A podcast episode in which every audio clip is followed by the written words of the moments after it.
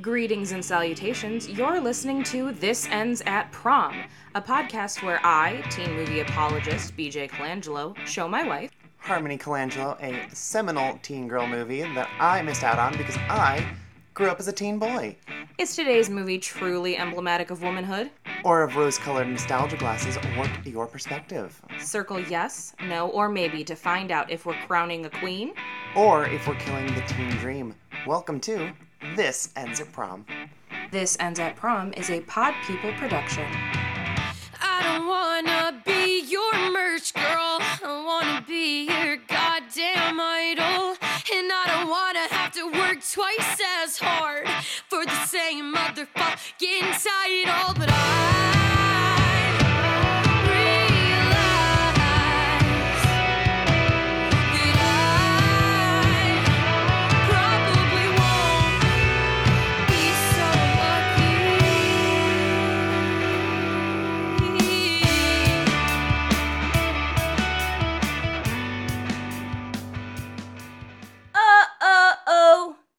you want the rest of that, you have to listen to the entire episode.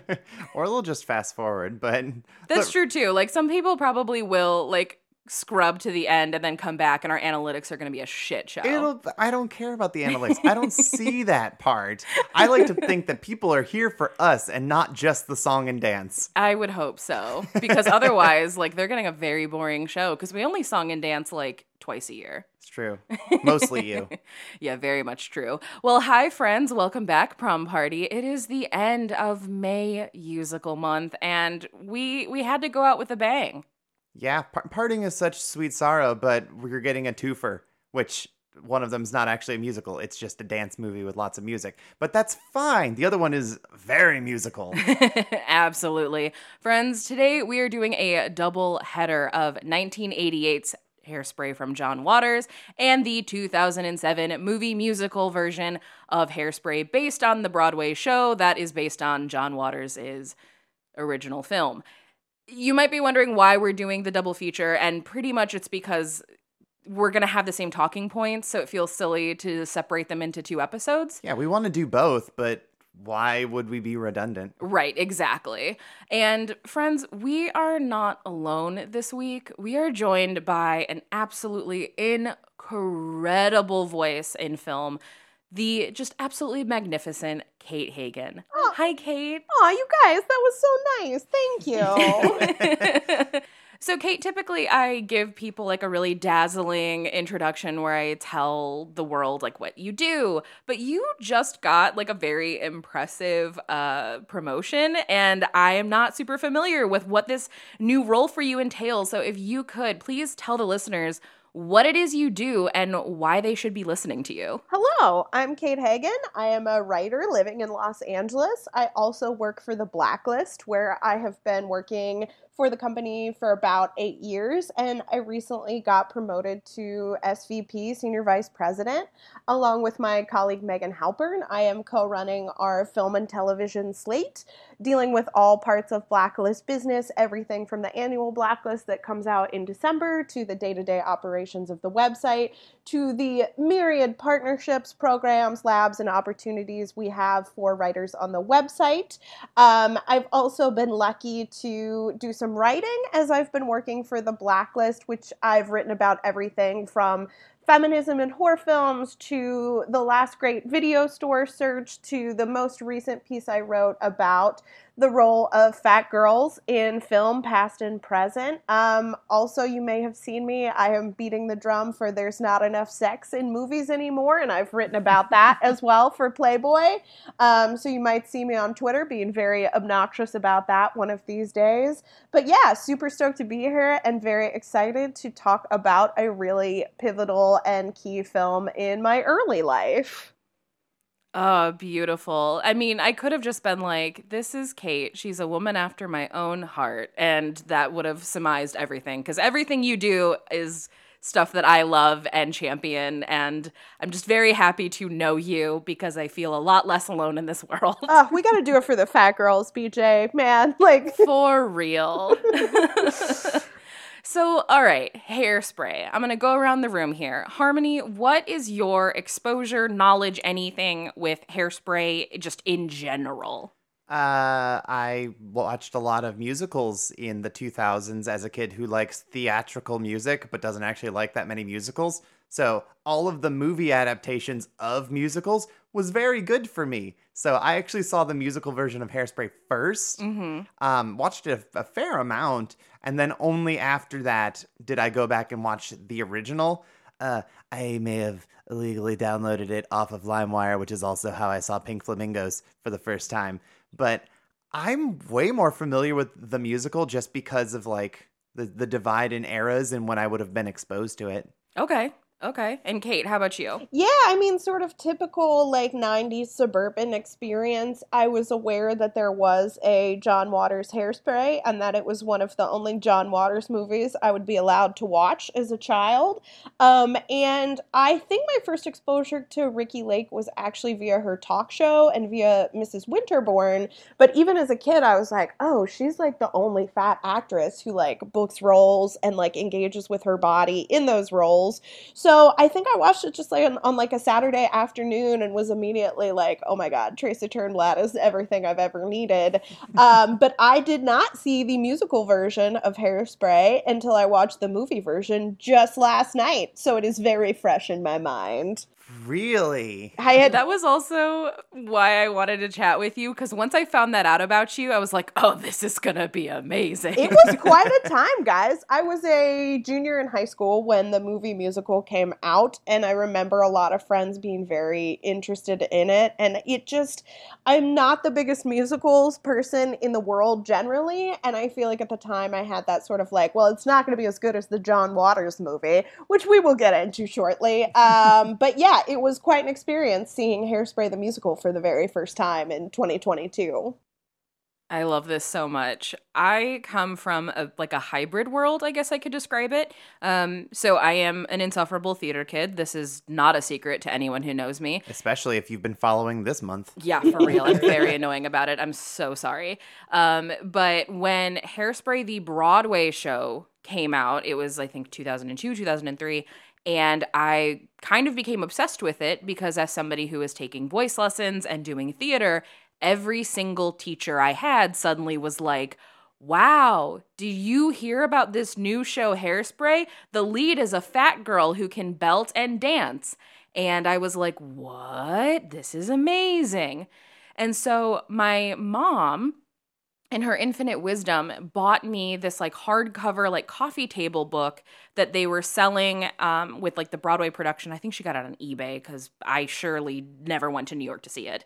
And it was like the making of the script and the libretto was in there. There were pictures of the costumes. Uh, they showed like the the transition of Harvey Fierstein to turn into Edna, and it was just big and vibrant and colorful. And I then started listening to the music, and I was really really into it.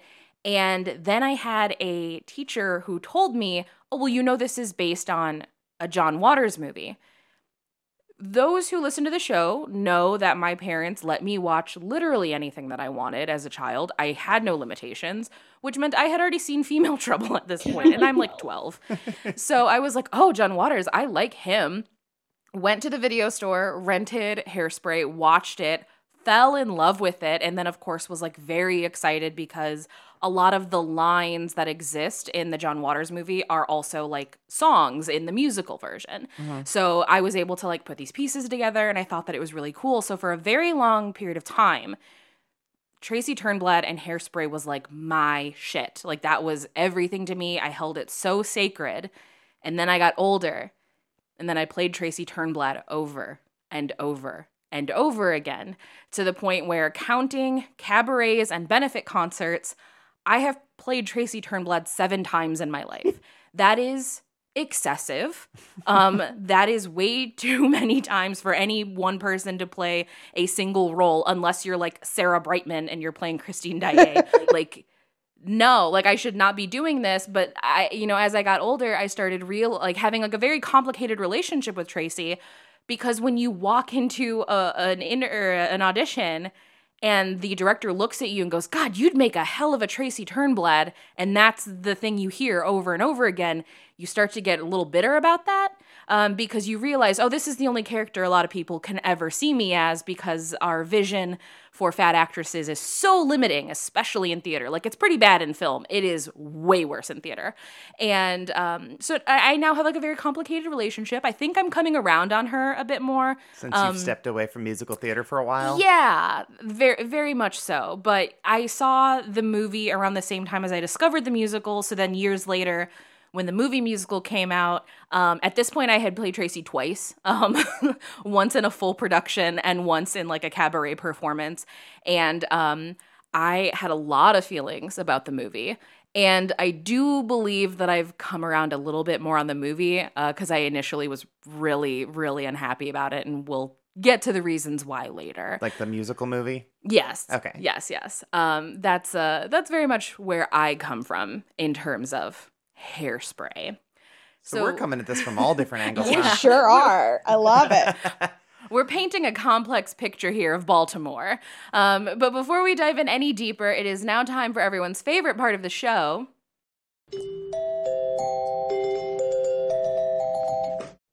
Welcome to the morning announcements. As a reminder, you can support the show on Patreon, patreon.com backslash this ends at prom. Over at our Patreon, we offer things like our schedule ahead of time, wonderful playlists curated by Harmony, our Sadie Hawkins dance episodes focusing on teen boy movies, and we are currently going through our TV Homecoming series through Pen 15. We offer a free bonus episode every month for our subscribers at only $1. If now is not the right time to support financially, we totally understand. All we ask is that if you love the show, you send us to a friend, you give us a five star review wherever it is you get your podcasts, and you tag us on social media, hashtag this ends at prom or at this ends at prom.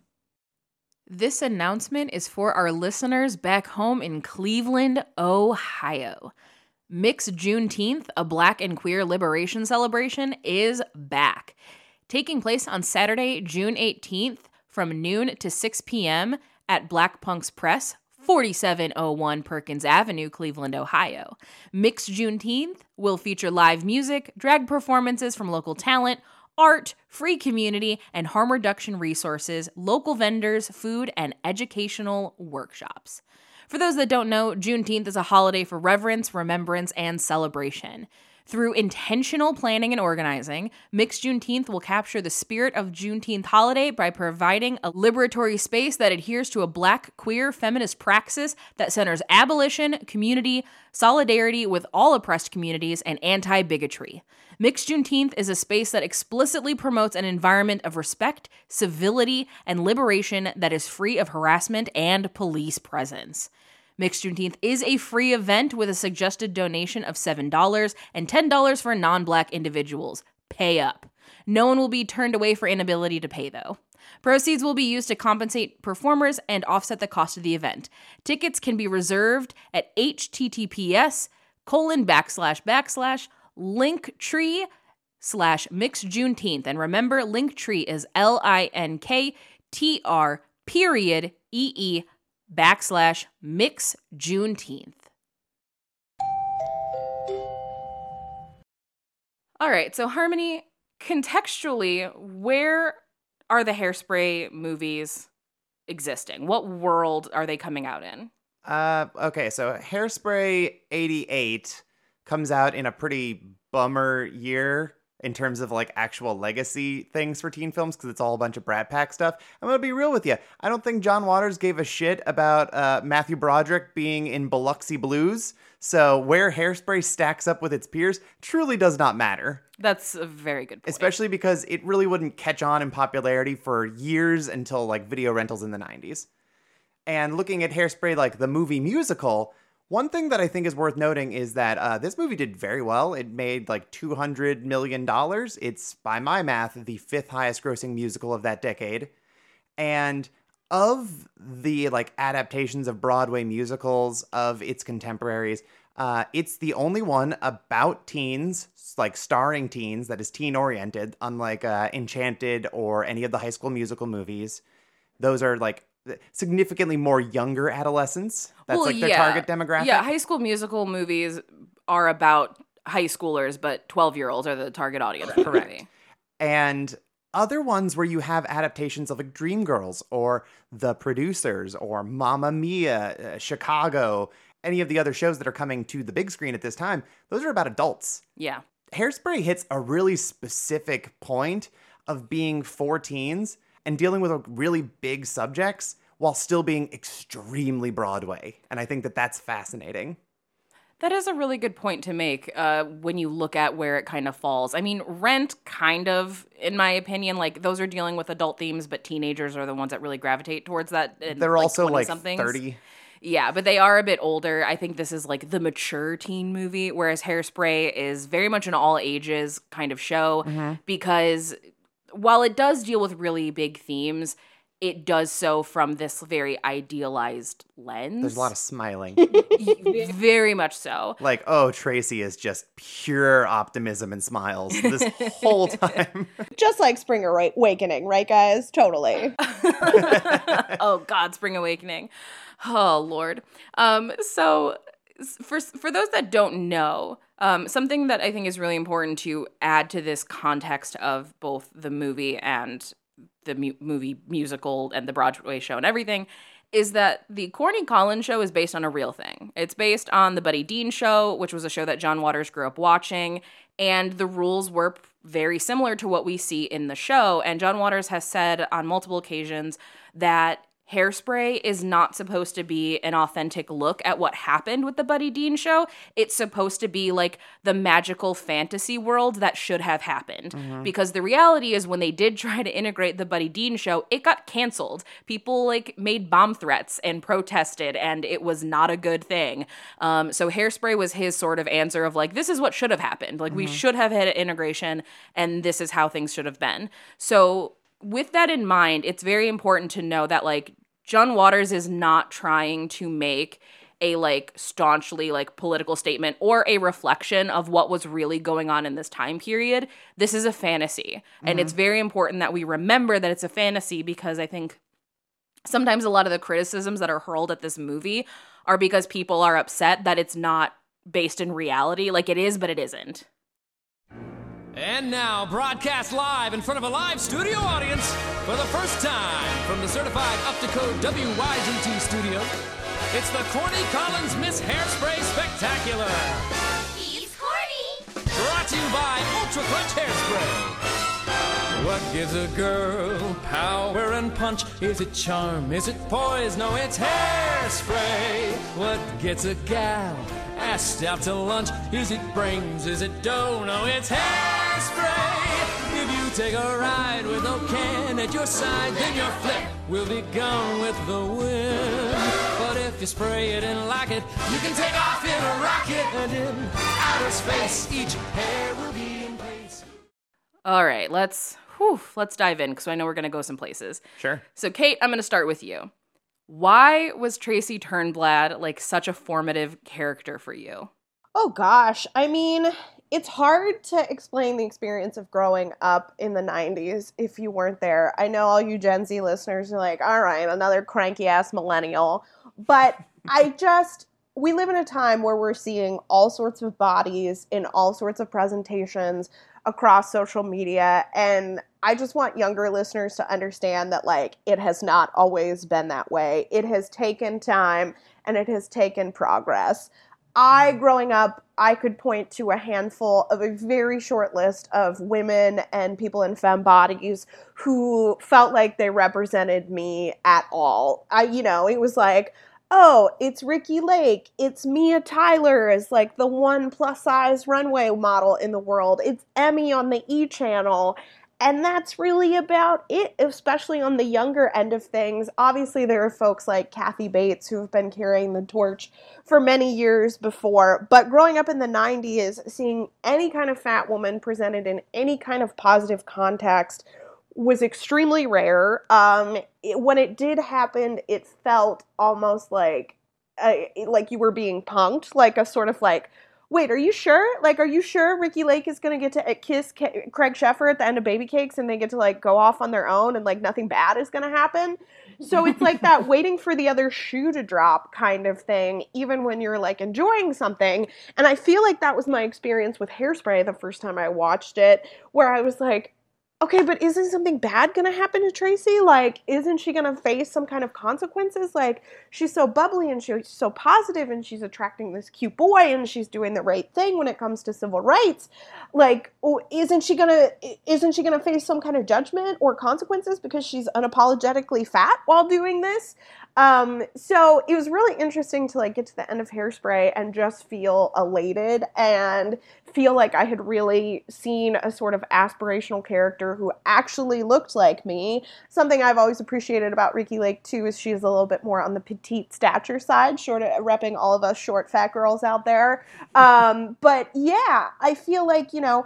I didn't have quite the like, you know, Tracy Turnblad is number one for me. She's it, but it was just like it felt like one of those few life rafts in a decade where a lot of fat people felt very marooned in terms of representation and even positive representation crumbs of it. It just felt like a miracle to to see somebody so beautiful and like you know all of the incredible dancing she does in the film the hefty hideaway dresses she gets to wear like she's a real sort of like aspirational exciting character that you want to be and there was just basically nobody else eh, for fat women during that time that were that exciting and that were you know just sort of like that compelling to watch and be excited by the possibilities for your own life while remaining fat, which was such a novel concept at that time. It's like, wait a minute, I don't have to lose weight for my life to begin? What? Are you sure? That's not what's been told to me. no, I feel very similarly, and I love that you mentioned Mia Tyler because I talk about Mia Tyler all the time with other millennials, and they're all like, Don't you mean Liv Tyler? And I'm like, No, no, no, no, no, her fat sister. Like, I cut out all of her torrid spreads Yep. and like stuck them on my wall because I couldn't believe that she existed. Like I needed her so badly. Um, and I just love that. Like there's like a hand. You're right. There was only a handful of like fat femmes that you could kind of point to throughout the 90s and honestly into the two like into the 2000s. Like a lot of my formative like understanding of like fat women in media outside of films that had come before and outside of John Waters films. That's a big reason why I love him so much. Like I was more familiar with characters in fat suits than I was actual fat characters. Yeah. And yeah. That's an issue. and even like you know i had i think i saw crybaby around the same time and ricki lake is so hot in crybaby too and you're like oh my god she's like she gets to do it again this wasn't just like a one-off thing with john waters and then of course she shows Mhm. back up in serial mom and and other john waters titles but and of course you know to say nothing of the the otherworldly most wonderful presence of divine uh john waters is Mhm. like one of his top muses. Um, but yeah, it just felt like such a such a breath of fresh air to be really cliche about it. You're like, oh, look what's possible, guys. Yeah, no, I'm I'm right there with you. And I think that it's really important that whenever we talk about, I guess, film history in general, like John Waters really deserves flowers for a multitude of reasons, but one of them being with how prominently he featured fat women and not Mhm. as, you know, the butt of jokes, but as like these glorious beings. Obviously, we have Divine, but then you also have like Edith Massey, who is an elderly fat woman missing teeth. And yet he's like, I'm putting you in full body spandex with your titties out. And she owned the shit out of it, which is incredible. Like, it, and no, like, so many people look at that and they thought like he was being funny or he was being like edgy and he's like no i just find this to be beautiful and it's weird that you don't and that is something that's always like very much resonated with me to the point where like I always tell people um, this is a very dumb joke, but for those who do not know, uh, when Harmony and I made our save the dates, uh, they are an, an illustration of us at the drive-in, and the movie that we're watching at the drive-in is Serial Mom because it's the first movie we ever watched together, and I have a picture of Ricki Lake in Serial Mom saved in my phone where she's just like looking longingly at I think it's uh, she's looking at the cops in the scene in particular and I always say like you know find somebody who looks at you with the same level of adoration as Ricki Lake with literally any tertiary male character in Serial Mom because she's allowed to like be lusty and like love people and that was so mind blowing for me as a kid. So then getting to see her in Hairspray, because I saw Serial Mom first. Serial Mom was like one of my favorite movies growing up, because again, my parents let me do what I want. And seeing where she came from and then like how she got to evolve was really formative for me as well because you're right like we really didn't have anything like th- we were we were deserted there was nothing there was no anything it was dire, guys. Like, I know it may seem wild to think about now, and like, you know, we're living in very different times. Like, I can open my Instagram feed and see all kinds of bodies in bikinis and in tasteful nudes and all sorts of like different presentation styles, but there was nobody in the 90s. Like, we were we were really really clamoring for the crumbs that we were getting and it makes characters like Ricki Lake in the John Waters oeuvre feel especially potent and I think a lot of us have that like really bone deep like special relationship with her because of that to this day. See, and this is so uh, like I've heard this conversation from BJ. We've had this a lot of times. I love hearing this conversation as like a fly on the wall for all of this because I mean I don't know if listeners know this, but like I was a uh, a chubby kid growing up. I, w- I, w- I was husky as as my mother would refer to it. yeah that was the word that like fat little boys got you got to be husky yeah. I got to be husky in like my bugle boys or my corduroys. and I do want to confirm as well because I know a lot of people love the fact that Harmony and I are so oppositely shaped and sized in the sense that you're so tall and like slender. But I am confirming to you all, friends, without having to show photographic evidence, which would require misgendering, and that's not cool. Uh, no, Harmony was a, a little fat boy, and it was just so cute. Like she, Uh, I mean, cute's one word for it. One of the words that we, well, one of the pictures that we have is one from me on swim team, and I'm maybe like 10 years old, and I'm wearing a Speedo, and I'm like hunched over and eating, and it's like a side profile. it's the, and the meanest picture. why would a parent take that photo of their child? It is know. so mean, and also it's really funny for me to look at You've now. got like popsicle stained mouth and everything. It's bad. oh god. But it's really fascinating to hear this because you did have representation for like fat little boys in the 90s. Like we did it was a lot of slender people in the 90s especially, but fat little boys you got to be like the chubby kid on a sports team with like a smart mouth or you got to be like the Josh Peck type where you are the butt of the joke and they're going to insert fart sounds in post. Mm-hmm. Like those were your options for teen boys. So I'm like, I feel like I would have absolutely gravitated towards Ricki Lake if I had like seen this at a younger age or if, you know, I was born cis. Um, but just like John Waters takes fat women and he makes them cool. Mhm. He makes them awesome. Like I love seeing all of the characters that exist in like Desperate Living and they're so fucking cool. Mhm. And I think Ricky Lake is awesome in this because she's so smooth and confident. And you also get that to like a- an equal extent with Nikki Blonsky in the musical, where she is so good. And I asked BJ, where did this girl come from? And what BJ tells me is that they had to do like a nationwide search, which is cool to get like the role right, but also that means they just don't have like uh like a checklist uh or, or any kind of like list to pull There's from no for fat little girls who can sing and dance. No, and they did the same thing for the Hairspray live performance is they found somebody on a nationwide search and they always position it as like we're to find like this the underseen person and it's going to be this great big deal. And i'm like i'm glad that your marketing department has positioned this to look like you're doing something really cool. But all this is is you telling on yourselves and saying we don't know uh, enough fat actresses that we can just pull somebody from. And not only that we do not have somebody that is a bankable enough name. So now we have to do this entire fucking circus act to make it look like we're doing something important and interesting that's going to get people to watch because y- the, Hollywood refuses to make fat stars, especially teenagers. I'm And- so glad to hear you say that, BJ, because the financial piece is so real. Like, even when these folks are incredibly talented and like can do the job in in spades, like it becomes this question of like, mm, but they don't have any international finance and they're not a known quantity, so we can't make a movie with them. And as you say, then we never meant any fat stars. It's horrifying. Yeah, it's really embarrassing when I think about like Marissa Jaret Winokur, who played Tracy on Broadway. She originated the role. most people like don't have any idea who she is and it's like she's a Tony nominated performer. I think she won that year actually. But like she she's a Tony nominated performer and when I try to tell people who she is, they're like who is that? And I go She's the fat friend who runs in the flashback scene of Never Been Kissed to tell Drew Barrymore that the popular boy is going to ask her to prom. Like that is her cultural relevance to most people because they didn't see her do other things. And the same thing happened with like Nikki Blonsky and a lot of other people who have played Tracy Turnblad either on television, in movies, on Broadway, whatever. They can't cross over and do other things because Hollywood doesn't know what to do with fat women and it's so infuriating. Like it's Im- like immensely infuriating.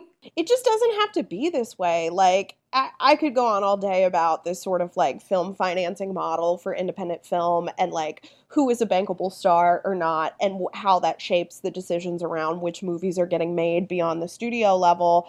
But yeah, it's just, it's absolutely galling. And, you know, I, I don't understand why we're having all these conversations around diversity and inclusion and diversifying screens and experiences on screen. Hollywood still cannot get over its fat phobia. It cannot get over its bias against fat actors. And like I don't know, to me it just it, it that conversation rings more hollow when we're not talking about fat folks and you know all of the intersectional identities that can come along with being fat along the way. It just like it makes your blood boil. You're like guys all of this talent that is being missed simply because of like what the scale says it's it's infuriating. It makes you want to like burn shit to the ground. Um, but i think too it makes you appreciate like the extra time, the extra effort, the extra sort of bullshit that Ricki Lake, Nikki Blonsky, Marissa Jaret Winokur have to put up with to simply do their job and be great at it. Um, when we should really just be getting out of the way and letting them show us their talents. Agreed completely. And on that note, we need to talk about the other really wonderful fat character in the Hairspray universe. We need to talk about Edna Turnblad. Yeah. So, Kate, let's talk first about Divine because I think this is a character that we do have to separate between John Waters uh, and the movie musical for very obvious fucking reasons. Um, so let's talk about first Divine. How do you feel about Divine as Edna? Yeah, I mean, I was thinking about the fact that, like, you know, I'm sure Divine is one of the first like you know trans actors i ever saw in a movie and just like took it without even really thinking about it more than just like, oh yeah, it's divine. She's awesome. She works with John Waters. She's very well cast as this like Baltimore mom who, you know, is trying to protect her daughter from some of the pain she's felt as a fat woman. Like I remember finding that performance incredibly funny the first time I watched it. Like just mm-hmm. all of her little intonations and like little like flourishes she puts on words and mundane sentences and it's like uh it's just so funny and so lived in like i don't know you could see sort of john waters pulling from moms he knew in his you know a, a, personal life growing up in Baltimore and you know all of their sort of uh, per- peculiarities and and little quirks and things like that but I think you know it's a really incredible performance, and it comes with the extremely sad footnote that it was Divine's final film performance. And you just think about, like, given what a hit Hairspray become, what else Divine would have done um, off of mm-hmm. that momentum, and it's it's heartbreaking. Um, the performance is incredible in the film, and I think that was one of the things that was most surprising to me about watching the musical of Hairspray is how much the character of Edna differs between the two uh, two versions of the movie, and you know absolutely sort of finding myself way more still on the side of Divine um, as Edna and what she represents. Not just for Tracy, but I love that, you know, in both versions, she is very much the object of desire for her husband and, you know, he is very into her size and it's it's an exciting part of their relationship um, and that was even radical to just be like oh, like it doesn't even have to have a caveat. He's just here for it, um, which was, you know, like brain breaking to 12 year old me. Um, but yeah, I mean, what what what else can you say about divine? Divine is divine. Harmony, how about you? What's really interesting about Divine is that the character of Edna in the original just scans as a mom in such a seamless way that like I don't even process that as being divine, as in like, oh, divine's a drag queen. Welcome Welcome to the hefty hideaway house of fashion for the ample woman. Hi, I'm Mr. Pinky. Hi. Mr. Pinky, I'm Tracy's a business manager, Edna Turnblad. Well, it's a pleasure to meet the both of you. Here we cater to the big bone gals like yourself who are stylish and at the same time frustrated by the lack of sizes in the department stores today. I saw you on TV. I want you to be my model. Would uh, would she be paid for this? One free outfit a month. You start tomorrow. I hope there's no diets in the works because I want to design your Miss Auto Show coronation gown myself. Could uh, could you throw in a pair of complimentary petty pants in the deal? You drive a hard bargain, Miss Edna, and rightfully so. Petty pants, patty girdle. You just let Tracy take her pick. How about a fabulous frock just for me? Tracy will have to work one extra day for free. It's a deal. Thank you, Mr. Pinky. I'm going to make you a star. For me, Edna in Hairspray 88 is such like an authentic mom character. Like I know so many moms that look like her who, you know, would have their hair pinned up while they're ironing clothes, but like would still have like their eyebrows done really well. Um that would wear like casual moo frocks and no bra because like no one's seeing them. Why the fuck would they? Whereas so many like drag performances and a lot of the stuff that Divine did do, like I love Lust in the Dust so much. Holy God, it's so crap. much um, but like in a lot of those characters, or even something like a female trouble, like Pink Flamingos, you look at the the costuming and the makeup, and you're like, that is like that is a performance. That Like, is drag. that is drag. That is a character. Edna's a mom. Like Yeah. she just is a person that I know. I, I think there's because there's that casualness to the earlier parts of the movie where she's just at home. Mhm. I think that's what makes it feel so much more like a mom and just like somebody you know rather than this larger than life, like kill the rich kind of character that she's better known for. Right, yeah, absolutely. And the the only frustration that I have, I guess, with like 88 hairspray versus lies, not the only one. Like I have a lot of frustrations.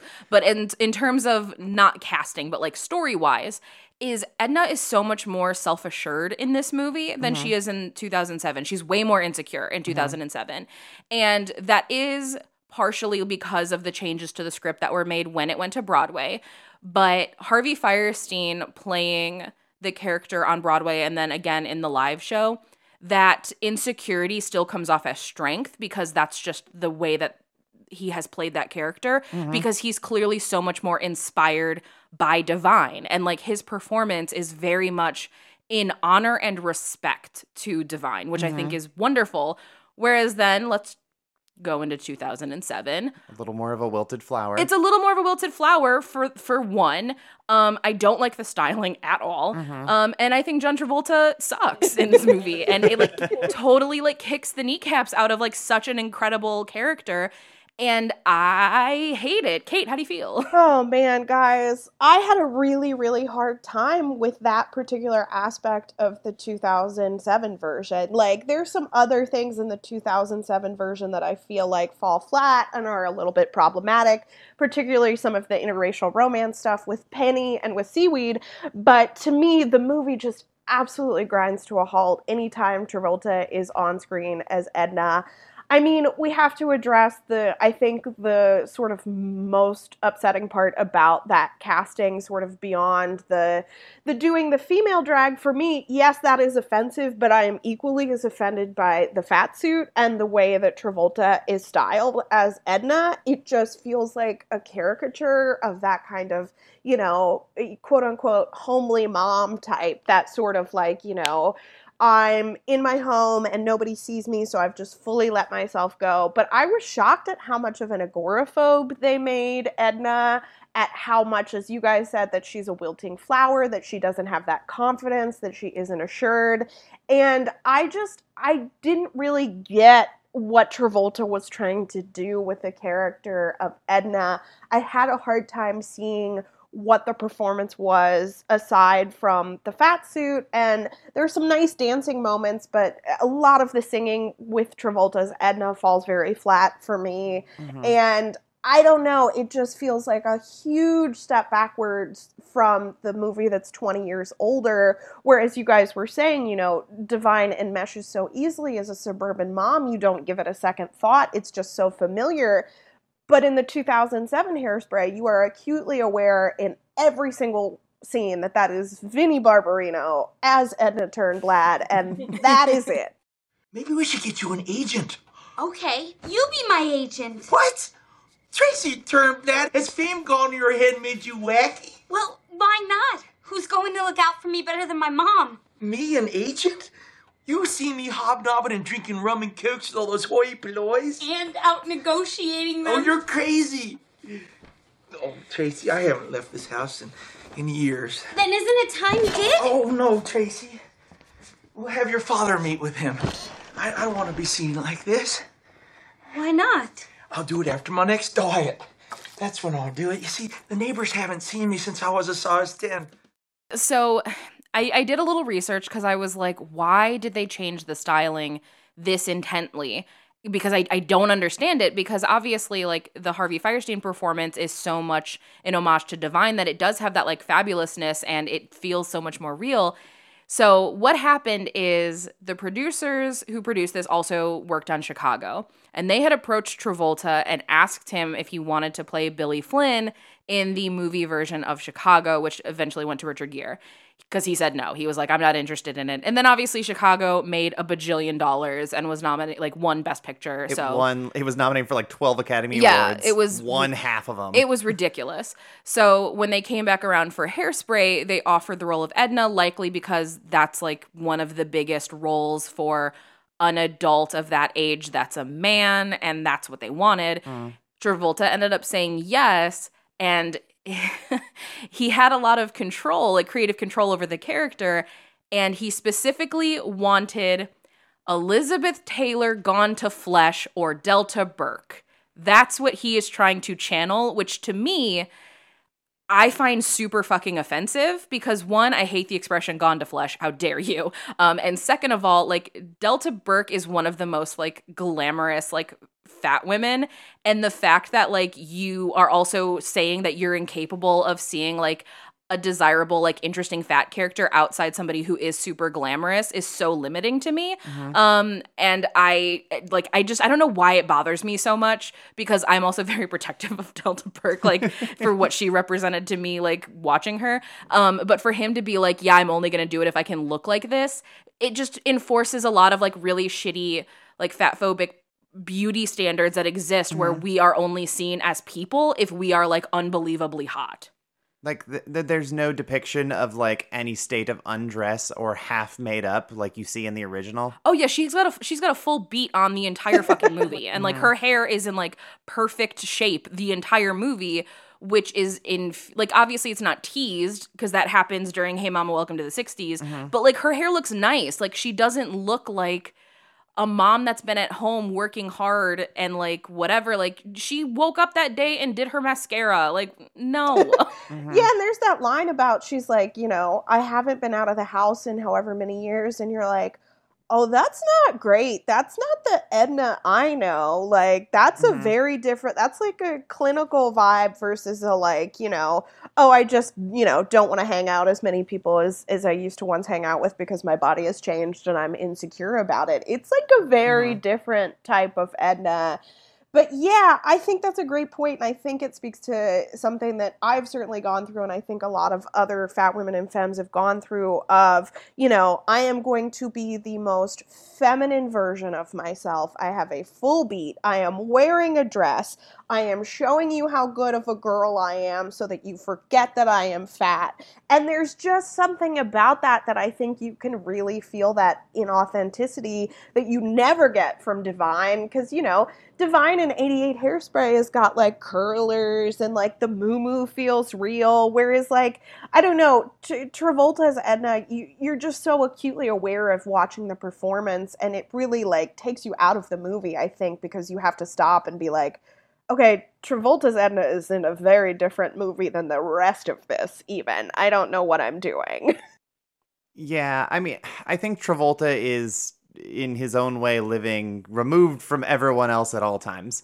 Um, it, it's really unfortunate that he is such a blemish on what is otherwise a really, really good cast. Like, I really love the cast of 2007 Hairspray, like basically across the board. And there's this, there's this thing where I, I want to be like, okay, let's try. Let me. I want to try to understand Travolta. He hasn't done musicals in a while, but he's really good in them. Like the pure joy and charisma and presence he has in Grease. That that that's there somewhere in that man. It's it's buried under a lot of prosthetics and a fat suit. Yeah. Correct. BJ, did you find in your research why Harvey Fierstein did not do the movie version? Did they just not feel like he was going to be bankable enough in the way they needed for the movie? That that's pretty much what I have gathered from it. I think it was the producers came back because he had already said no to Chicago, but they still wanted him. And I think given the fact that Hairspray does require essentially an, an unknown lead. They needed a, a moneymaker. They needed somebody to draw in those general audiences. And the unfortunate reality is that it did work because there were so many people who cited wanting to see john travolta in drag that got them to the theater. And and that's so infuriating to me on a lot of levels because as much as I don't like the changes that are made to Edna's character in the stage show, like Harvey Fierstein knows how to make it work. And it's mm-hmm. very evident when you watch the the live performance. And Travolta just doesn't have it. And like one thing that I do want to say, and this is not me like defending Travolta in any stretch of the imagination, this role is also happening during a period of his life where he is like clearly feeling the effects of he is no longer a hot shot Hollywood heartthrob like he used to be. Mm. So he's probably super fucking uncomfortable and it shows. And like he should have said no to this, like personally. He should have said no to this. Like he was clearly not in the right headspace for this. He clearly was struggling with like his own body image.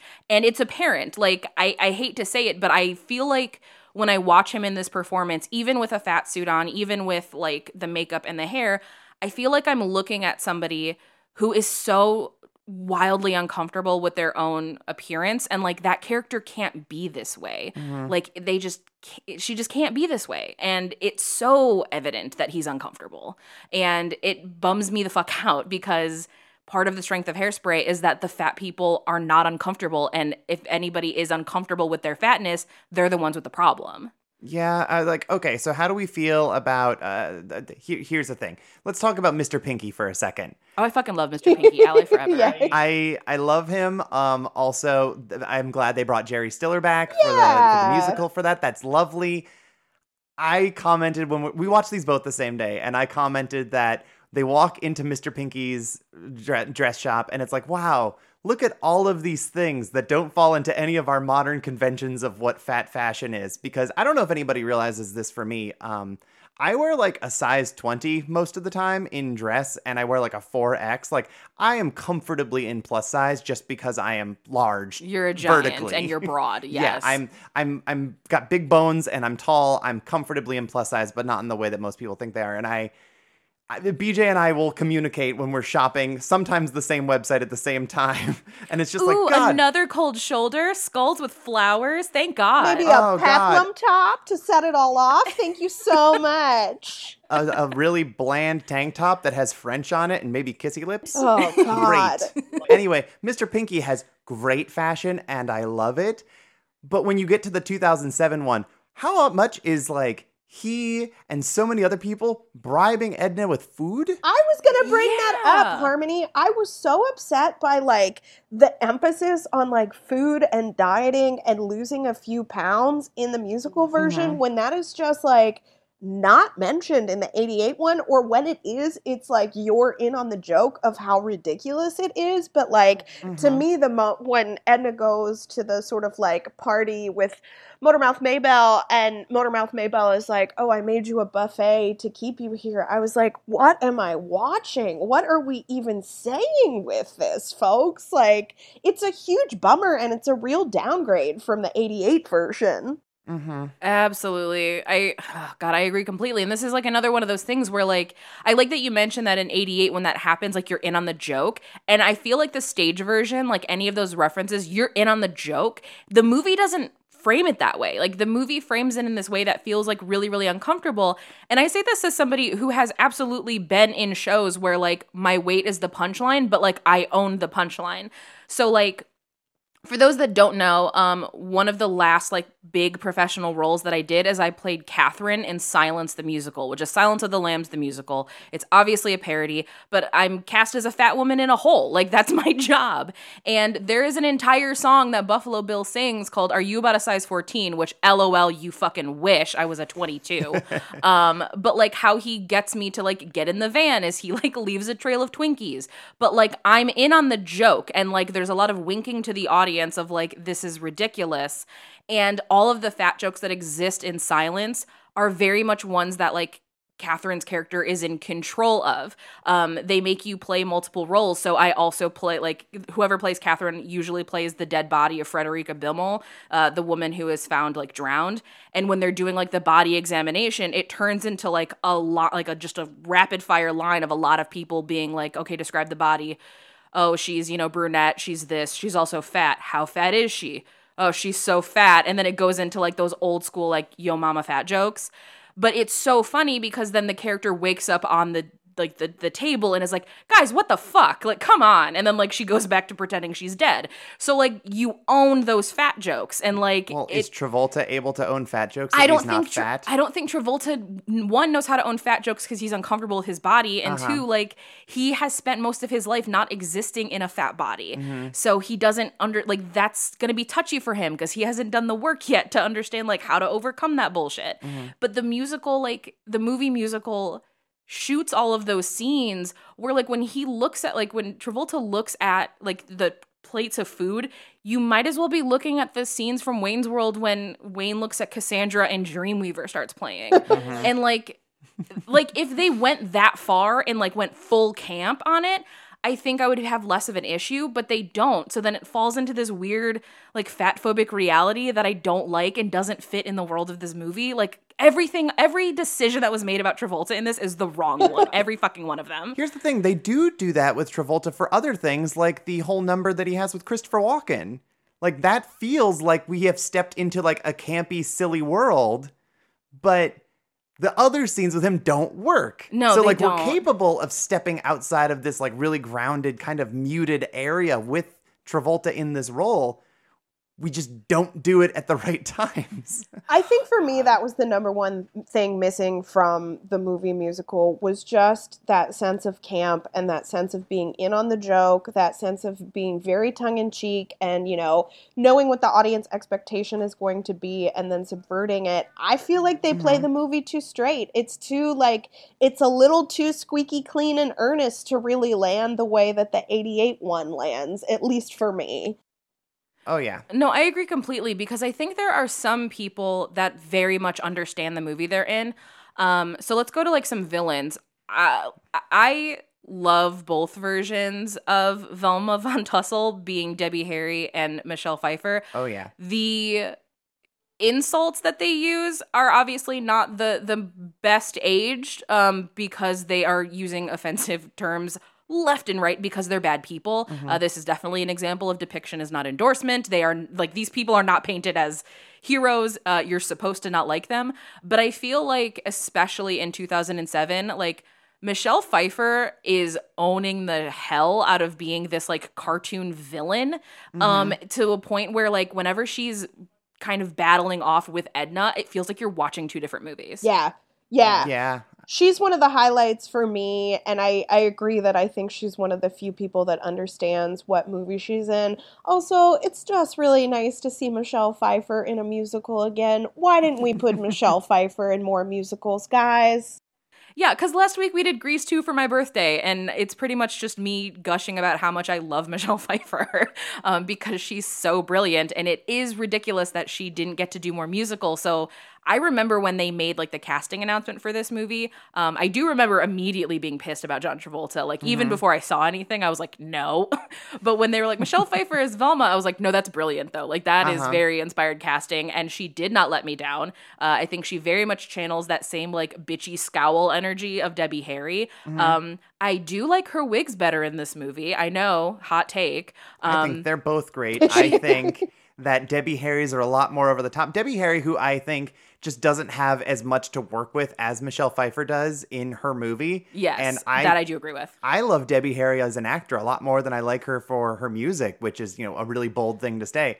But God, Michelle Pfeiffer is like so commanding and dominant. and so evil. And she knows how to add character to her song because, like, it sounds awful, but when there's that, like, horrifically anti-Semitic line in Baltimore Crab where she's making fun of that girl's nose and then says "Oi Gewalt," you're like, oh, you put a character in there because you're an evil cartoon villain, Mm-hmm. and it's like, okay, I get this. I you understood the assignment. I am so sad that people around you did not. Yeah. Yeah, her. I would say both her and Queen Latifah as Motormouth Maybelle for me are improvements on in terms of casting and the overall character from the '88 version. But I think it's just a question of like where the focus was. Whereas in a musical, you have more time to spend with characters like Velma Von Tussle, like Motormouth mm-hmm. Maybelle. But man, Queen Latifah, that is one thing I will say for the 2007 version. As much as Travolta is an absolute failure as Edna, Latifah is incredible as Motormouth Maybelle. Those scenes really mm-hmm. sing. It brings such a warmth that the movie needs. I think it really grounds it in like a very real way in terms of her family and what they're going through in the context of the Corny Collins show. Um, and mm-hmm. it's just, I don't know. It's like everybody got a different assignment for this script and just sort of like went off on their own movie because there are these moments where it starts to really cook with gas and gel. And then there'll be other scenes that you're just like, what? That completely took me out of this great musical number that I just watched. Uh, oh, totally. I agree completely. And I do want to like highlight the people that I think because you're absolutely right. Like the musical does like give us a little bit more time with a lot of these characters than we get in 88. Oh, it's got 30 more minutes. Right. Well, not only does it have 30 more minutes, but like they cut things. Like so one mm-hmm. thing I will say is the movie musical does not include Tracy going to jail, which really fucks the movie in my opinion because then it makes her look like that white girl who ran away Yeah. and not that white girl who got arrested because she was standing up for doing the right thing. Um so I have a huge issue with them cutting that aspect out of the movie musical like massively I have an issue with that. Um but the characters that I think also are improved upon um I love that this is like the third installment of the James Marsden himbo trifecta um, with Bless Sugar him. and Spice, Enchanted, and this, where He's just so good. That fucking smile and like his dance moves and how he is constantly like undercutting both Von Tussle women because he knows they're assholes, I think is really wonderful because unfortunately we do lose the Mink Stole character, which is always a heartbreak. Yeah. And that character sort of then infused into Corny Collins as the host, which I do like. Yeah. Um, like if you're gonna get rid of Mink Stole, give me more James Marsden. Like I guess that's how I And feel. arguably my favorite James Marsden, just because this feels like the role he was born to play, because he's so good at it. He's so cute. he is. Like, oh my god, he has this smile that he is just euphoric to be there. Mm-hmm. Like he there's nowhere in the universe he would rather be than in hairspray being corny Collins. um, speaking of cuties, too, I do think we have to call out Zac Efron, who is doing some heroic work. And, like, I will say that was one of my takeaways that I sort of wish I would have seen the movie musical as an actual teenager, because I think that Zac Efron character and the way that he romances Tracy would have really meant something to me as, like, a very dorky 17 year old who was like, uh, no boys are ever gonna like me until I lose weight. like, uh, and my romantic life is not gonna start until this happens. And I think it's really kind of dope that like you know hunky heartthrob Zac Efron was down for the challenge of of playing Link and like really sells that he is into Tracy in a way that you know I don't think we get in the 88 hairspray. We get significantly less time with that character but at least you feel the sort of interplay of the romance in this one a bit more. And I think it makes their eventual getting together feel a lot more satisfying than it does for Tracy in the 88 one. Um yeah we're finding positives guys. Look at this I, I think there's a lot of positives. I just think there's significantly more negatives personally. But I think Link is cool and hunky in both of them. But I love Zac Efron in this role, especially because he clearly got this because of High School Musical, which he is not allowed to sing in the original High School Musical. And he does in this one. And I think that is bold and very cool. I agree completely because that's a thing that a lot of people don't remember because he does get to sing in High School Musical 2, which comes out the same year. Mm-hmm. But he didn't get to sing in High School Musical 1. And I know that the amount of people that I did like theater with or whatever thought that it was the funniest thing in the world. Like, oh my God, Zac Efron with this fat girl. And I was like infuriated because I had seen the John Waters movie Boo at this to point. them. So like I knew like that's part of the thing. And I was like, no, no, no, it's not a joke though. And they're like, what do you mean it's not a joke? And I'm like, no, it's serious. Like he likes her because she's a good dancer. She stands up for what's right and she's funny and she's hot. Mm-hmm. Like the fat like there it's not a joke that Link likes her. And like the fact that you think it is a joke is really you telling on yourself. Mm-hmm. Yeah, and I mean it's just like again, people I don't think fully realize like what a wasteland it was for like any kind of like fat woman to get romanced on screen where it wasn't a punchline, where it wasn't some sort of like punishment like literally the other example we had from that era is shallow hal guys like oh. seeing Zac Efron like be so into Tracy, that was my one regret in waiting this long to see it. Is I do think that like that would have really, really had a big impact on me as a teenager to see that romance presented so lovingly and with Zac mm-hmm. Efron being so game for it. But yeah, it, it's I remember those conversations too of like, oh, is he really gonna like fuck the fat girl? And you're like, guys, like what is wrong with you? Um, but you know, those conversations have changed and not changed in the intervening 15 years in many ways. Once I was a selfish fool who never understood. Never looked inside myself, though on the outside I looked good. Then we met and you made me the man I am today. Tracy, I'm in love with you no matter what you weigh. Is like the seasons with no summer. Without love, life is rock and roll without a drummer. Tracy, I'll be yours forever. Cause I never wanna be without love. Tracy never set me free. So now I feel like is a good time to kind of tackle the like the crux of this movie. And I do want to say before we dive into it, admittedly, like because a lot of people have talked about how a lot of teen movies deal with a lot of intersectional issues, and like Hairspray is no exception because Hairspray is as much about fatness as it is about the civil rights movement. Mm-hmm. And we are not people of color here having this conversation. So know that th- this is is coming from perspectives of people who obviously have not been on the receiving end of of racism um but it is part of this this conversation to have so I guess let's start with the 88 because I think these movies handle them in like very similar ways, but also at the same time very different ways. So, Kate, like, how do you feel about the 88 handling of this topic? Yeah, I mean, I think it's a good note to point out that like this was John Waters' sort of utopian vision of what could have possibly happened on the Buddy Dean show, and it's important to remember that it is a sort of utopian fantasy of the civil rights era in America and what, you know, a couple of teenagers could enact in ter- in terms of like their local community, and it does paint like a sort of rosier picture of that than was the actual reality for many actual black folks in America. But you know, I think that the the movie, the '88 movie, sort of handles it in a way that feels certainly more progressive than a lot of stuff at the time. Like I know around then, a lot of the movies that were dealing with quote unquote, you know, civil rights issues were things like Mississippi Burning or Glory, where it's more about black suffering than it is about black joy and bringing black joy mm-hmm. into the world. And I remember being really surprised that that was the major plot of Hairspray. I didn't know that when I was a kid going in. I thought it was just like, ooh, fat, fat lady is going to dance nice. I had no idea that the whole backbone of the movie was centered around the struggle for integration and for, you know, increasing visibility of, of black people and their incredible talents and like how that shapes Tracy's entire worldview.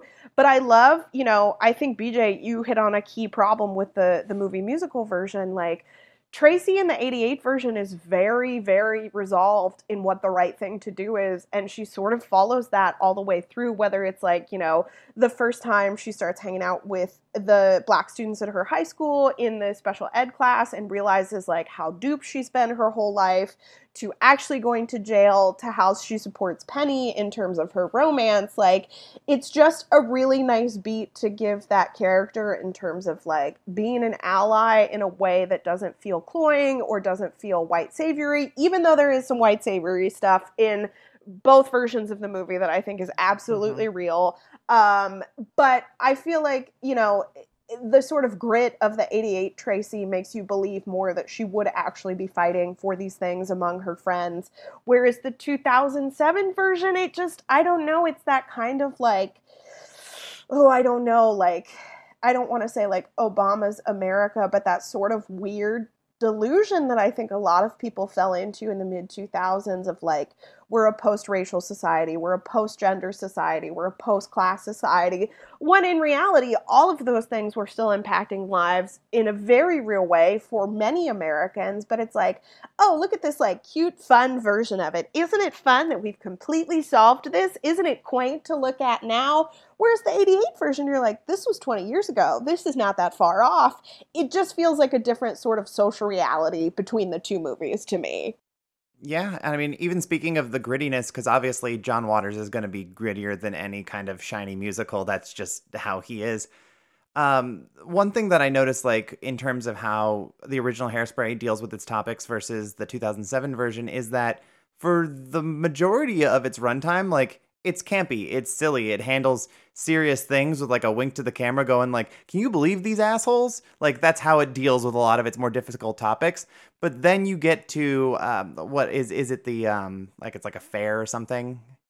I don't remember where. Basically, all hell breaks loose because you have racists throwing firecrackers and there's fistfights and Link gets his kneecaps broken, but apparently he's fine. At the end, he's dancing even yeah. though his kneecaps have been broken. Don't worry yeah, about you it, get guys. these you get these two things and how they, they they they work in their respective films. And I have to say that like the seriousness with which the original handles it feels so much more earned than the 2007 version. No, I agree with you completely on that. And something that I had read in doing a little bit of research is a big reason why Hairspray was adapted as a musical was obviously there's a lot of good elements working for it. You get to have a fun fat lead. It's all about dancing. There's teen stuff. There's lots of color. But it's more a period piece. It's a period it's piece. everything like, Broadway loves. Yeah, there's plenty of stuff about it that Broadway loves. But more importantly, the thing they love the most is an easily digestible, uh, important social message that they don't have to unpack very deeply. Mm. So whereas like John Waters, obviously like this is an idealistic fantasy film for him. They took that like on on its face basically they were like we're not going to kind of unpack the satire that's happening we're not going to unpack the subversion that's happening we're going to present it as if like racism is a lot more about like personal opinions and like look at that one racist that's causing problems mm-hmm. and not like a systemic structural issue that is harming the entire community mm-hmm. and but at the same time and this is also something to keep in mind and this is very much me saying like hey there are a lot of dumb fucking white people in this world who kind of need things spoon fed to them like babies because mm-hmm. they're dumb um, there, there's an article that was written in the Atlantic uh, right around the time that the Hairspray live show was going out about how Hairspray and its uh, its treatment of racism in the musical and in the movie musical very much fits in kind of that Obama era that you were talking about where they say like it's a problem because it's obviously like not treating it with the severity that a topic like that deserves. So there are a lot of people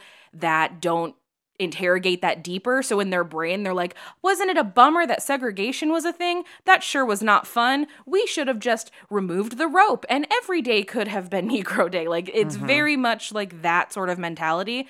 But at the same time, this writer says by representing this reality in bubblegum technicolor clarity, Hairspray does something that pure documentation at times can't. It makes a difficult part of nation's history accessible to millions of viewers.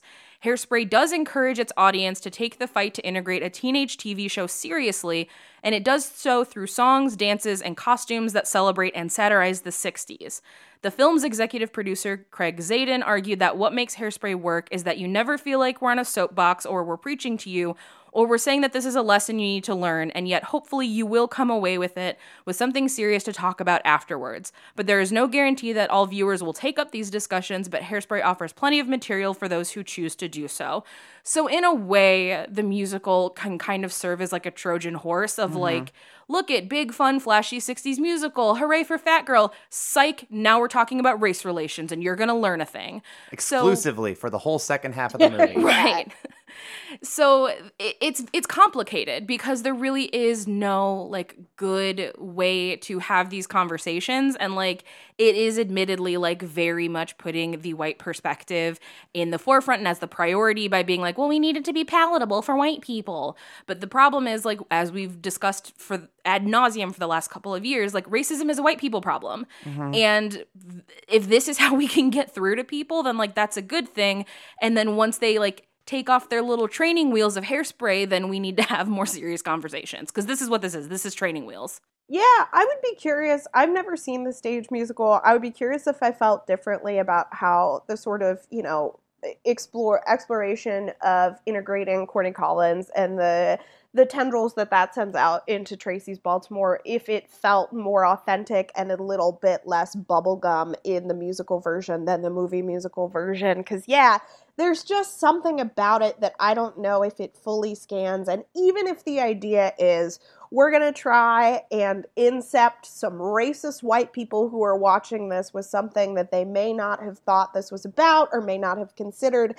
I still think it's a very softball version of that. And sort of, you know, it's one of those things that it's like, well, you know, when it, terrible white people will be like, well, I can't be racist because I have a black friend. Like, I can't be racist because I liked hairspray. It's like, no, you very much still can be. Like, and mm-hmm. I, it's just a, it, it's very surreal. I think though to feel like the discussions of the story's racial elements feel more retrograde in the modern version of the movie than they do in the old version of the movie. Mhm. Um, but yeah, I was thinking about how I would love to see like a a fat black femme direct a version of hairspray. Like I would love to see hairspray with a new sort of lens on it. Like what if we told Mhm. hairspray from the Motormouth Maybelle perspective? Like I don't know, there's just something about it as much as I love the original that you do sort of understand like, you know,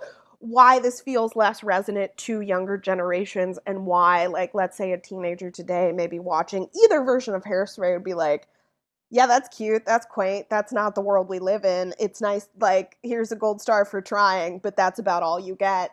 Um because yeah it's you know i think we all have a variety of reactions to how well that stuff lands or does not land. I gotta say, I thought there the major failure of the discussions of the implications of race in the movie is some of the songs that Penny sings and some of the lyrics specifically about interracial romance that just coming out of a white woman's mouth do not sound great now. I can't imagine they sounded great in 2007. No offense to Amanda Bynes, who otherwise gives a very good performance, and that's part of her character. I understand why she needed to deliver, but some of those specific lyrics just really do not play well. Oh yeah, it comes off very fetishistic, um, like, uh, because that's what it is. and like the, the, one of the big ones in "You Can't Stop the Beat" is um, Penny screams like "I'm a checkerboard chick," which is a reference to something that like the Beatniks say to them when they're hiding out in 1988. Well, the thing is, like. uh, Again, the Beatniks are not like supposed to be these characters that we really like. Um, Mhm. it's the guy from the Cars and Pia Zadora. like, Excuse me, his name is Rick Ocasek. Thank you. Um, so like you're not supposed to look at those characters as like ideals. Like they don't talk you know, the most politically correct. They're so the supposed to seem douchey because they are. Exactly. So then they took that line and then they tried to make it like an empowerment thing. And I'm like, that's weird. Like, that's like the weird white ladies that are like, I can't wait to have a mixed race baby. And you're like, what the fuck? like, that's not a thing you should say ever or feel or believe. Like, that's a weird thing to say. Mm-hmm. But I am really, really glad that you mentioned something because I've been holding this one like deep in my soul. Uh, you mentioned like younger audiences watching Hairspray for the first time. Hairspray went viral on TikTok a couple months ago Oh no. Oh boy. because Gen Z saw Hairspray and they obviously uh, did not watch it all the way through. Are, are we talking 2007 or 88? I'm talking 2007. Okay. And there was a trend of young Gen Z kids talking about hairspray and how racist it is because um did you they said Negro Day. Oh, they're they can't dance on the same they're stealing each other's songs and like these kids like they never finished the fucking movie. Like they just got so mad about the fact that this is a movie set in the 60s and like it, it, integration has not happened yet on television and they didn't have that like historical context because again the american public school system fucking fails every student because we mm-hmm. don't give them an accurate picture. This is why we need critical race theory. Holy shit. But they didn't know this stuff. Like they didn't know that that was a world that we lived in so they saw hairspray and freaked the fuck out and they were like this is the most racist thing i've ever seen. I can't believe this. And so, then so they just basically didn't know that America was racist? I, I guess, I guess, because then what ended up happening is there had to be like this big wave of like black elders who had to get, on TikTok and like make these response videos like, children, please, for the love of God, watch the whole movie before you're making a take. And second of all, like, do you not know that that's a real thing? Like, our grandparents, your grandparents, like, that's the life they lived. Like, that's real. Mm-hmm. And it was just so mind blowing to me to see, like, well, one, it was like kind of in, like nice. It's like, yeah, you should get this mad because it was fucked up. Great. But like, they didn't finish the movie. so they were just like, I can't believe this movie made $200 million. And it's like, you got to get to the end, my friends. Please watch the whole thing. Media literacy is dying and it makes me sad. The thing with stories is that they have parts and they have journeys and they have endings. Yeah, it was just, it was a wild like three days because that's like the time period of TikTok. Like things happen for three days and then they go away. And it's wild Um, too because like I don't know, I just feel like we're really losing the plot on the depict depiction does not equal endorsement conversation and it's mm-hmm. ultimately going to do a lot more to harm us in the long run by not depicting these sort of like like I talk about with my parents all the time. We don't understand why there's not a sitcom with like a MAGA Archie Bunker type, like just an absolute like sort of, you know, right-wing conspiracy nut and to show like you know, how ridiculous that kind of lifestyle fundamentally is and what a buffoon the people who espouse those hateful philosophies are. But we can't even laugh at the ridiculousness of that stuff anymore. And this is not about cancel culture. This is not about political correctness.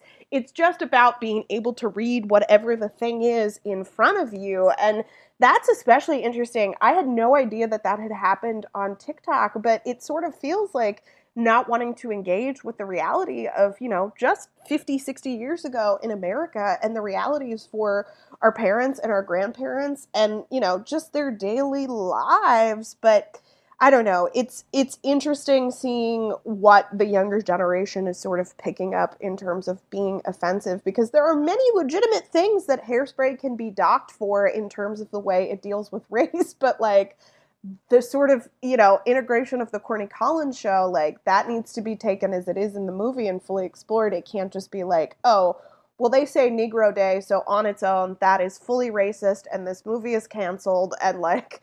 Please understand the context. Please watch the whole movie. And then if you still think it's racist, that's okay, but like just give it a fair shot. Right. And that's very much how I felt about it. And it was just really kind of wonderful to see like the amount of people that were just like, oh my God. Because like you could tell they were like, I can't believe they're not watching the whole movie. But it really did kind of bring up this very interesting thing. And I'm glad that you were talking about like, you know, the the depiction is not endorsement sort of mentality of it because I think that like this is like both movies more so 88 than 2007, but there are so many aspects of it where like yeah, the depiction is not endorsement. Like the villains in this movie are such assholes. Like Amber Von Tussle, both the Colleen Fitzpatrick, which spoiler alert if y'all don't know, that's Vitamin C who sings the graduation song. um but her and then Brittany Snow in this like they're such evil bitches and they're so mean and they say the nastiest shit to Tracy. I think honestly like she's meaner in 2007 because like we're getting close to like edgelord humor. So like everything she says is way more cutting and like unrelentlessly like mean.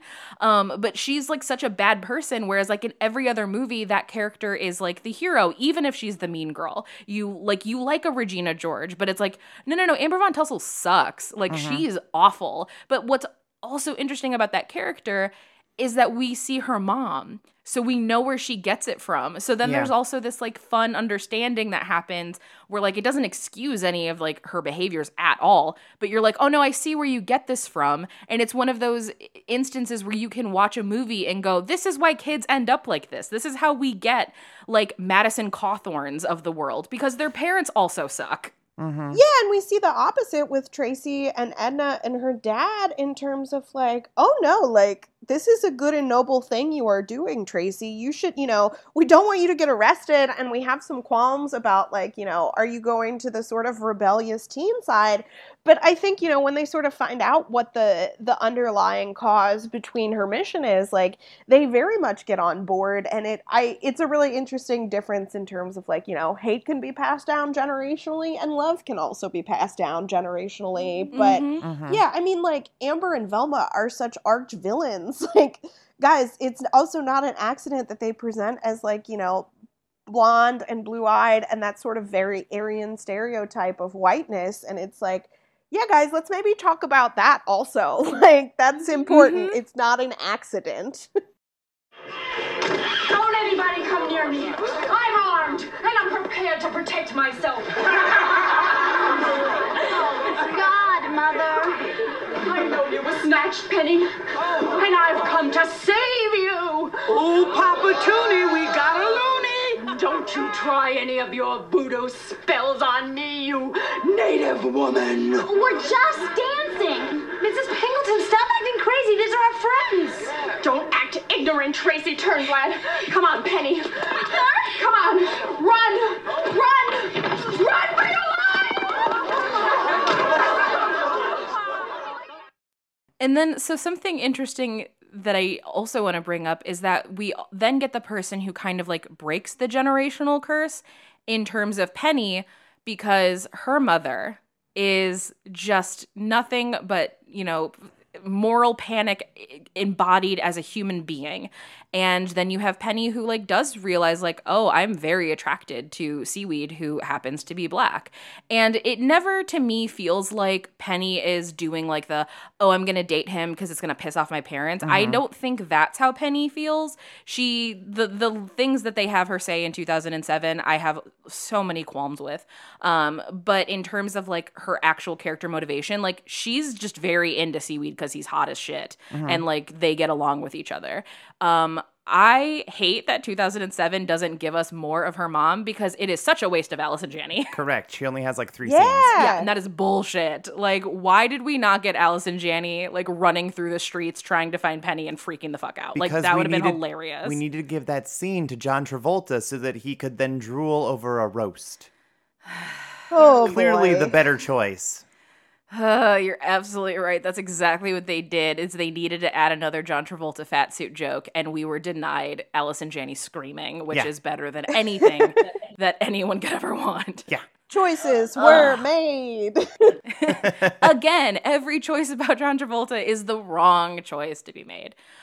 So, one thing though that both movies do incredibly well, and I think it's very important to highlight, is both movies are spectacular looking. Like, mm-hmm. they are just stunning. So, Kate, how do you feel about like the styling of both of these movies? Yeah, I mean, I think that's definitely something that you can say about the two, 2007 version is that the production design is exquisite, the costuming is, is, is exquisite, and Adam Shankman's choreography, as well as his directing of a lot of complex musical numbers, is very well done throughout. There's a real sense of momentum and movement and blocking and things that a lot of contemporary musicals have seemed to have forgotten about just you know to say nothing of movies generally.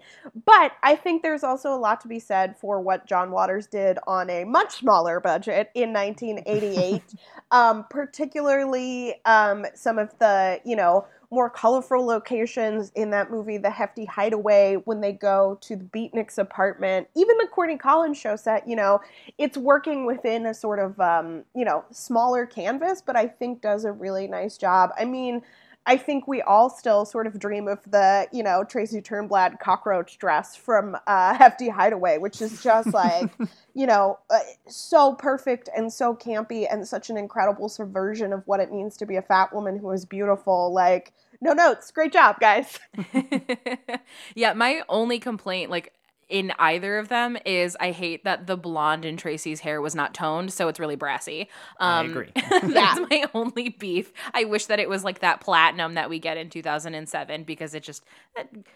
I, I I personally have an affront as somebody who grew up in the 2000s and watched a lot of boys bleach their hair without toning. Yeah. um, I think that's what it is. I think it's like my fight or flight kicks in where I'm like, why do you want to be Justin Timberlake? Get away from me. Um, I miss that they didn't bring the bug dress back for the for the musical. I am sad about that too because the roach dress is one incredible, and I will absolutely sh- throw shade about this on the show. I told Harmony about this, but I have been trying to like chase down a roach dress for many, many years. I know that every once in a while there are a couple designers that will do some cor- sort of like plus size dress with like a roach pattern on it. I'm going to buy one because um, one of my exes was like phobic of roaches, and I wanted to buy the dress, and they were like, "You can't have it because it'll scare the hell out of me because I don't like roaches." So now I can do that because I'm in a wonderful relationship wi- with somebody who embraces me in a roach dress. Yeah. So I'm gonna get one. I hate roaches, but I also like fashion. I will say the final number dress that Tracy wears in the 2007 version, the like black and white mod number with the boots and mm-hmm. her hair down, is adorable. And I think a really nice, like, sort of nod to where things were going and the future that sort of hairspray is leading to. So it's nice to see like that incredible look for Nikki Blonsky in the finale of the 2007 version too. We didn't get a roach dress, but that's a pretty cute alternative. Yeah, like I have no criticisms with that. I just would have liked the roach dress to have been there at some point. But they also changed how the climax of this whole thing goes, where it's now taking place on the Corny Collins show and not on an auto show. So it's it, there were some things that had to be moved around a little bit. Yeah, there's there's definitely some changes. I like the I love the mod dress. I think that it's a great look for her. It also does pay homage to when she has the straight hair in prison, Mhm. which, you know, again, I'm so upset that that scene is not in the movie because it makes it makes Tracy look a little gutless and that bothers me um, on a lot of levels. Also, Um, speaking of hair, what is a hair hopper? Do we know by chance? I don't know what this term means. Maybe like in a proto bump it, like an early bump it. Oh God, what if it's the '60s version of a bump? Just metal and spikes and pain. Yeah. so so all a hair hopper is i did look up the official definition apparently john waters came up with it which i Oh. love Oh, cool. um, but a hair hopper as any good baltimorean knows is someone who favors a tall hairstyle kept in place with hairspray Oh. um, so basically like it's just kind of a slang term for somebody who has like the Big big hair. big hair Bigger the hair, closer to Jesus or whatever. Mm-hmm, very much that. Speaking of like the big hair, I do also want to shout out that when Tracy is singing, I think it's when she's singing I Can Hear the Bells in the 2007, she's singing in the bathroom and there are girls smoking and it is so very clearly like girls that are stylized female trouble and that makes me very happy. Like it makes my heart very happy. Granted no- none of them are fat and I wish that they were, but like I was looking at their sweaters with the plaid skirts and like the pale lipstick and I was like I know what you are. and that made me happy because there are a lot of like cute little nods. Like John Waters has a cameo in 2007. He's, He's, the he's flasher. in both of them. Mm-hmm. Yeah, he uh He's the doctor who wants to hypnotize Penny in the original. Great cameos. He's really funny and awful. In yeah, that one. just chasing her around with like the little spiral. Uh, yeah, terrifying, but also great. I do love that not only did they bring back Jerry Stiller for 2007, but they gave him a John Waters mustache. I think was great. Um, like little stuff like that just like warms my heart because it's kind of like, hey, don't forget this movie was written by perverts. like Yep. you need to remember that. Like pay homage to your Pope of Filth. Um, so that's pretty much, I guess, how I feel, and I think that we've you know, analyzed to death both both hairsprays in a way that makes me feel very justified in my hatred of John Travolta, but also very affirmed in my love of what Tracy Turnblad represents. As much as you know, it, I do have like that that pain of being typecast so frequently. That's not her fault. Tracy did not do that to me. Nope. It's the systemic issues of fat phobic casting directors. Like that's their fault. That's where my anger needs to be. And I do also want to shout out there is an incredible podcast specifically about fatness in theater that is called More Than Tracy Turnblad that I highly recommend people check out. It's really wonderful and she frequently will interview like other fat actors and they will talk about fat roles um, specifically within the context of theater. So if that's something that interests you, definitely give it a listen. I, I think that it's great. Okay, Harmony. Oh yeah. This is you got two invitations here, so you're gonna have to make some decisions. Okay. Hairspray 1988 and Hairspray 2007 are both asking you to the prom. Is it a yes, a no, a maybe? Are you buying them tickets so they can go on their own? Are you making different decisions for each film? They are getting different decisions. Ooh. Um, here's the thing I have a lot of love for aspects of the musical Mm-hmm. and some parts that I don't love nearly as much. Mm-hmm. So it's going to get a maybe, but I'm probably not going to revisit it very often. I think it may have been since high school since I saw it last, and Mhm. we'll probably put it off for another 10 years, maybe. We'll go get around to it. The original, however, I think for what it is and for when it came out, I think it holds up remarkably well, all things considered. Uh, I think it's a good film for teens to deal with a lot of different topics, and I think it gets a big ol' big ol' yes personally. Love it. Yeah. That's what I was hoping for. I was like, I don't feel like you're gonna say yes to the musical, but I think you are gonna say yes to the original. Yeah, I have a lot more fondness for the musical in my memory than I do now.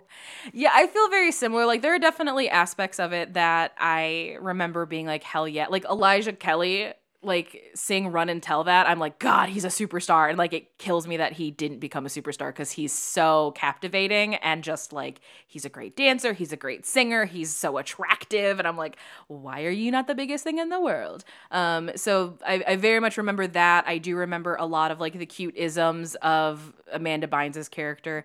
I Uh, Christopher Walken's lovely. Yes. I do like Christopher Walken. Okay, if there is one good thing John Travolta did, he got to pick uh, who was going to play Wilbur, and he really wanted Christopher Walken because they had done a lot of stuff on Broadway together.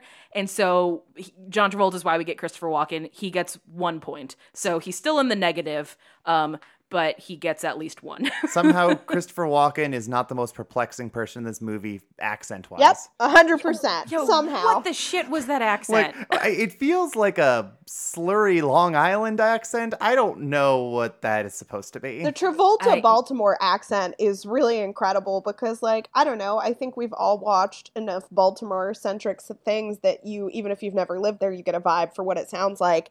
And it seems like Travolta was going for something and just did not get there.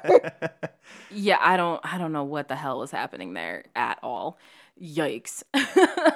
well, Kate, thank you so much for joining us and for being here. Where can people find you, your work? If you want them to find you on the internet, where can they do that? Yeah, I would say the best place to find me is probably on Twitter. Uh, my Instagram handle is the same, which makes life easy. So I am at that Hagen girl, T H A T H A G E N G R R L. Um, you can find my work in places like Letterboxd, Playboy, the Blacklist blog. Um, one day I will get a website finished, maybe. Um, but yeah, this was a blast, really fun to dig in on the the various hairsprays, and I'll be very curious to see what listeners sort of uh, take away from watching both hairsprays too. oh, beautiful.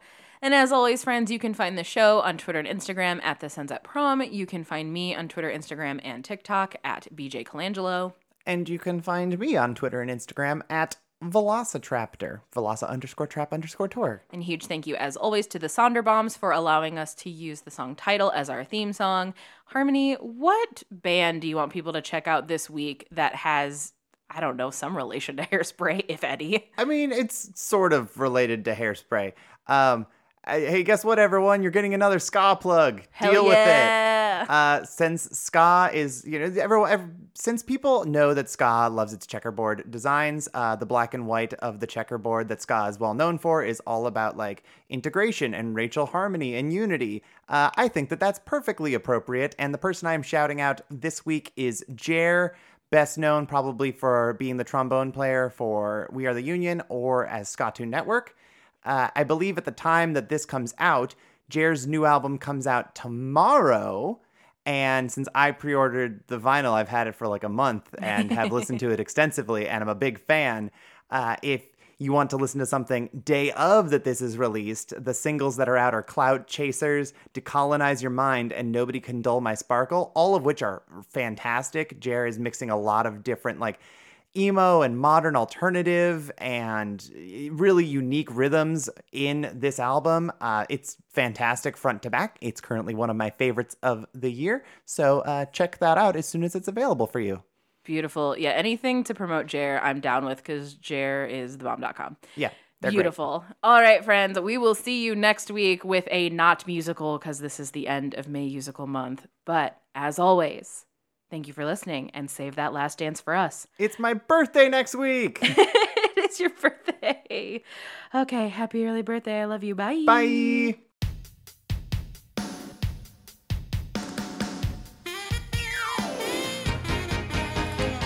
Uh uh oh, woke up today, feeling the way I always do. Uh uh oh, hungry for something that rhythm of town starts calling me down. It's like a message from high above.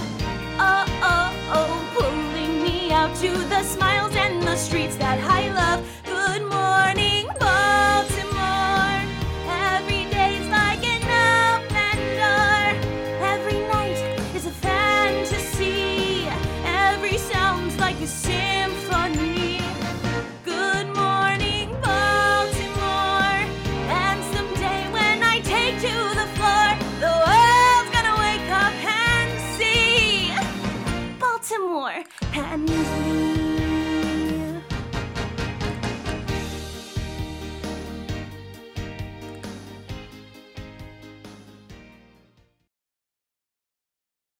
This episode was brought to you by Pod People Productions.